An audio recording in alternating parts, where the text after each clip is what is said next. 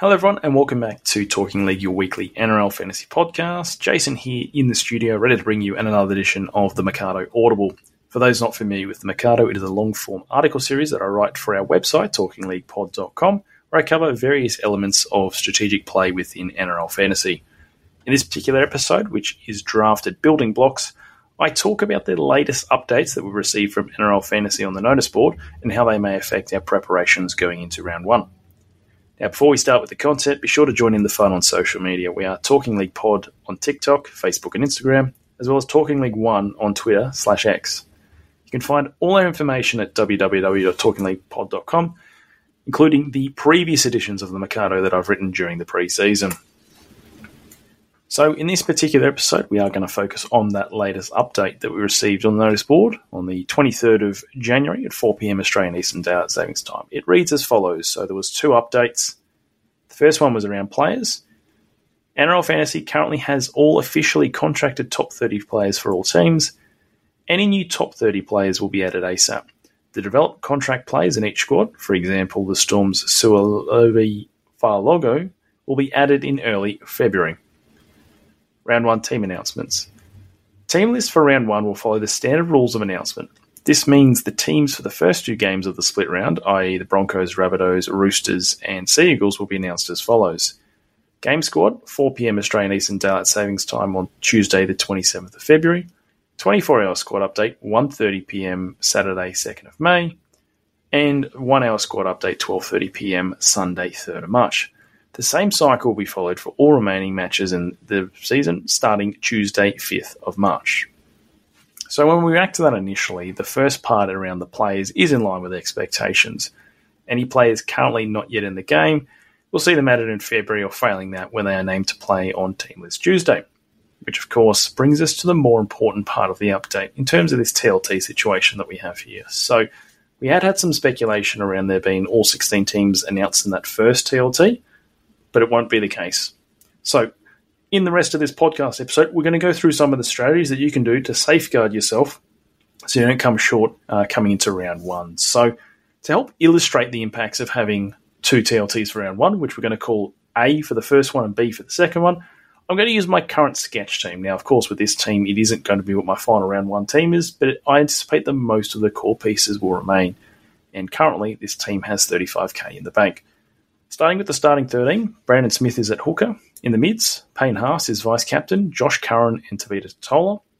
The edges, Brendan Piakura and Angus Crichton. The halves, Josh Schuster and Captain Nathan Cleary. Centre, Masesi Suli and Will Penisini. Winger fullback, Chevy Stewart, Ryan Papenhuyzen and Tyrone Munro.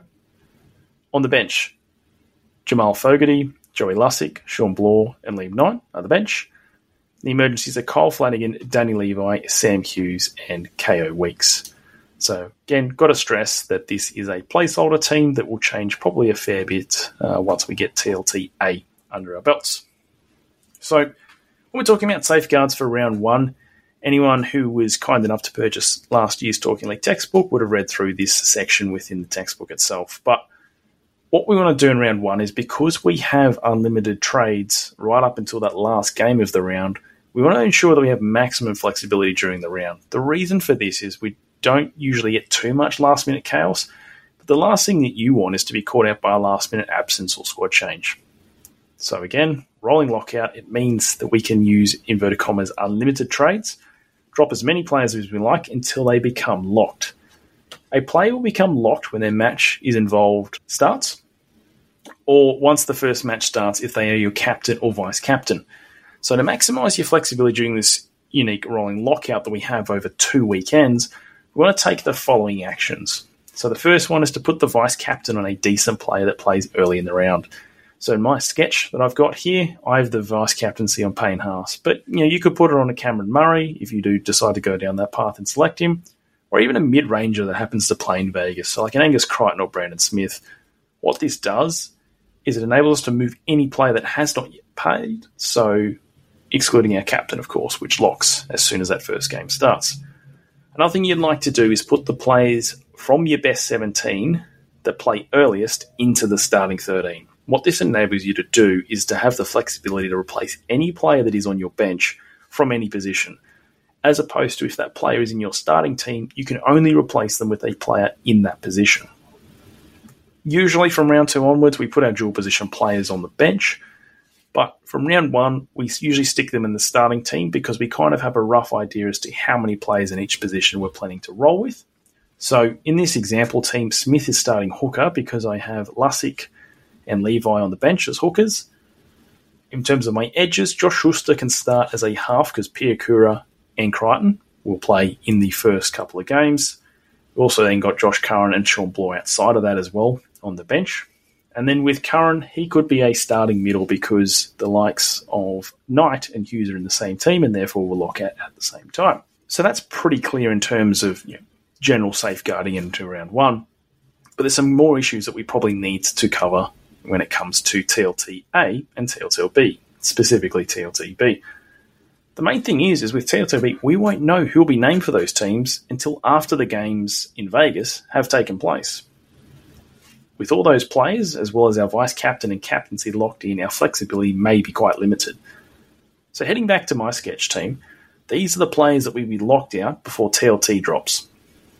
So, Josh Schuster, 408k, Tevita Tatola, 485k, Tyrone Munro, 350k, Brandon Smith, 540k, Angus Crichton, 501k, Payne Haas, who's my vice captain, 880k, Brendan Piakura, 399k, Nathan Cleary, who is my captain, $1 million.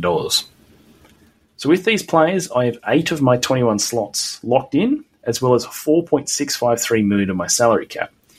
This means I have $5.437 million of my salary cap to spend on my remaining players, which equates to a little bit under 420,000 per player, which doesn't seem like much. However, if we have the assumption that we'll have four cashies at a price 250k or less, they will combine for a total of $1 million or less and gives us 4.4 $37 million to spend on the remaining nine players, which is roughly about 5000 per player. Which, when you consider that my remaining players in this side have only got four that exceed that price in Fogarty 637k, Penisini 582, Blore 518, and Curran 501k, not that over reliant in cheapies, which means I've got plenty of room to pivot should TLT turn out spicy, which it very well could. The reason I raise this is something that I've observed regularly in the teams that have reached our DMs on Messenger and Instagram, or our team advice posts on Facebook even, is that we see this base price centre pairing containing two of Ethan Strange, who's 250k, Ben Trbojevic, who's also 250k, and Kayal Iro, who's 230k. So, PSA, before we get into actually talking about whether these players will actually play in round one, very key. I want to reiterate on behalf of the Talking League team that we enjoy talking about your teams with you. So please don't hesitate to reach out and post your team on those posts that we put on Facebook or even hit us up in the DMs if you prefer to do that. At the end of the day, we're a fantasy podcast. We love sharing our knowledge and perspectives in pursuit of your overall and or head-to-head ambitions. So with these three plays that we've got, Strange, Trbojevic and Iro, me personally, I don't see any of them being in a favourable position come Team List Tuesday. And there's a number of factors here. So we'll start with Iro appears quite clear that Sifa Talakai, who's priced at 509k, is going to be that first choice at left centre, meaning Iro is unlikely to be in the starting 13 and thus not much of an option. Sebastian Kris is suspended for round one after his appeal to include all stars in his suspension was rejected. Per the Canberra Times, it was because he's not previously featured in Indigenous All Stars. So he'll need to come back into the team in round two and most likely will find a spot somewhere which means that if Strange was named at centre, there's every chance that he'll be back out of the team come round two, and you'll be on the lookout for another centre. Josh Schuster at 408k appears all good to go in round one, according to the latest reports from the Seagulls, both from the boardroom and from the coaching staff, meaning that Ben is probably looking at a bench spot at least, and therefore not that viable. Given the chances of more than one of these centres not being viable for round one, it's going to be a prudent approach for fantasy coaches during the preseason to get into the mindset that we may need to spend a combined total of at least 900k on our round one setup pairing.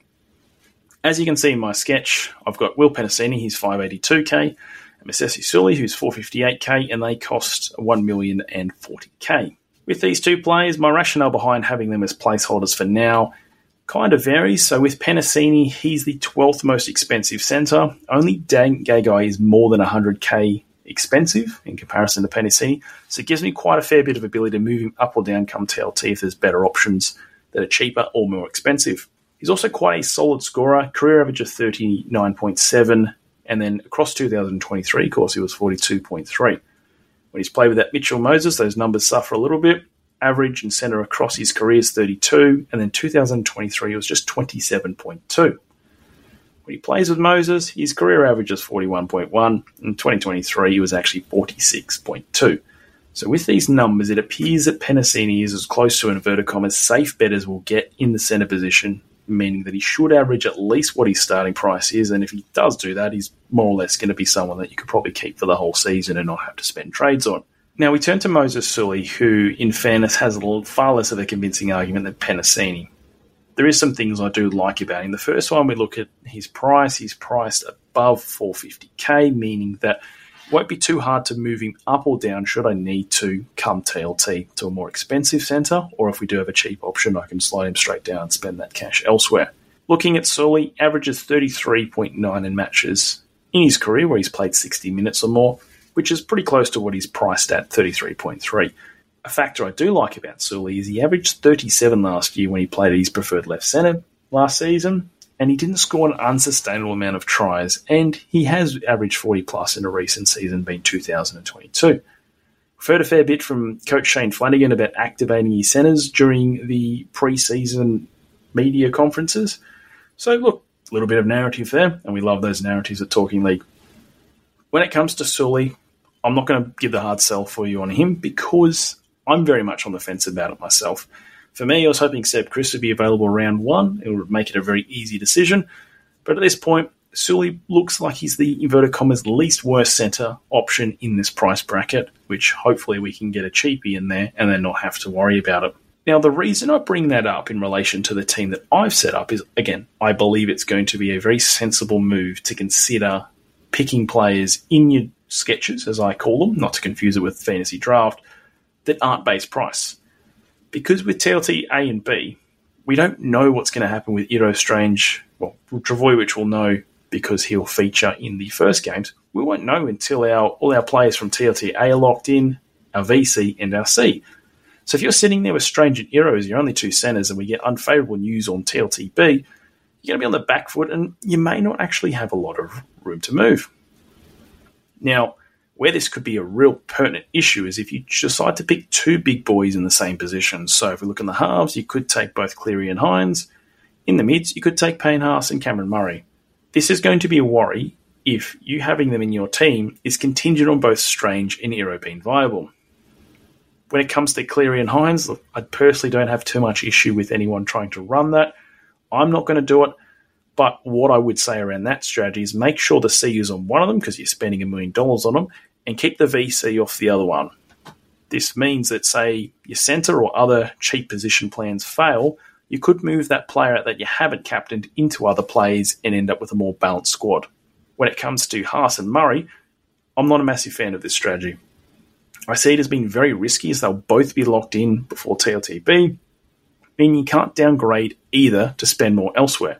Given the mid position looks like we're going to be blessed with plenty of decent mid ranges and cashes with a fair amount of upside, the percentage play would be to take a maximum of one of these two players and then lean into the value players in this position. So, what happens if we get the green light on Iro and Strange? Whilst at this stage there's a low chance of getting both Iro and Strange and favourable outcomes for round one, there is still a chance of that happening at this stage, I would be considering that as a bonus that you can react to instead of banking on it being reality, in the sense that if you do have a little bit of money allocated to your centres and we get both of these or one of these players, you could downgrade one of those players you currently have as a placeholder in your centre position and then use that cash elsewhere to bolster your squad. If both are in favourable conditions, you know, so if we get Strange at six and Iro is starting at centre, I think most coaches will follow that traditional wisdom and go cheap in the centres because it'll be a very popular option it's going to be safe to fail with the crowd on that one. However, from what I've seen from all the teams coming through at this point in time, I can see a lot of coaches being put into an uncomfortable situation when that TLTB hits due to that cap saturation from the locked in players, especially if the VC is sitting on a player that hasn't already yet played. At Talking League, this is going to be an issue that we're going to talk about quite a fair bit as we cover all the teams and all the players during the preseason and into our round one shows. But that brings the end of this edition of the Mercato Audible. If you'd like to have more Mercato Audibles, be sure to reach out on the socials and let us know. We'll try and get some more going during preseason. In terms of preseason content, you can catch me on Around the Traps every Monday morning with Brenton and TK, and you'll also find me on the Rabbitohs, Dolphins, and Titans season previews. If you haven't already checked out the Mercato mini-series on the draft, you can do so by checking out the links attached to this episode. The draft special that I've recorded with Pat will go live from Tuesday, February 6. In that one, we cover all the aspects of fantasy draft in a spoken format as opposed to the written format in the mini-series. So before we go, if you have been enjoying the preseason content, be sure to leave us a review on Spotify or Apple Podcasts.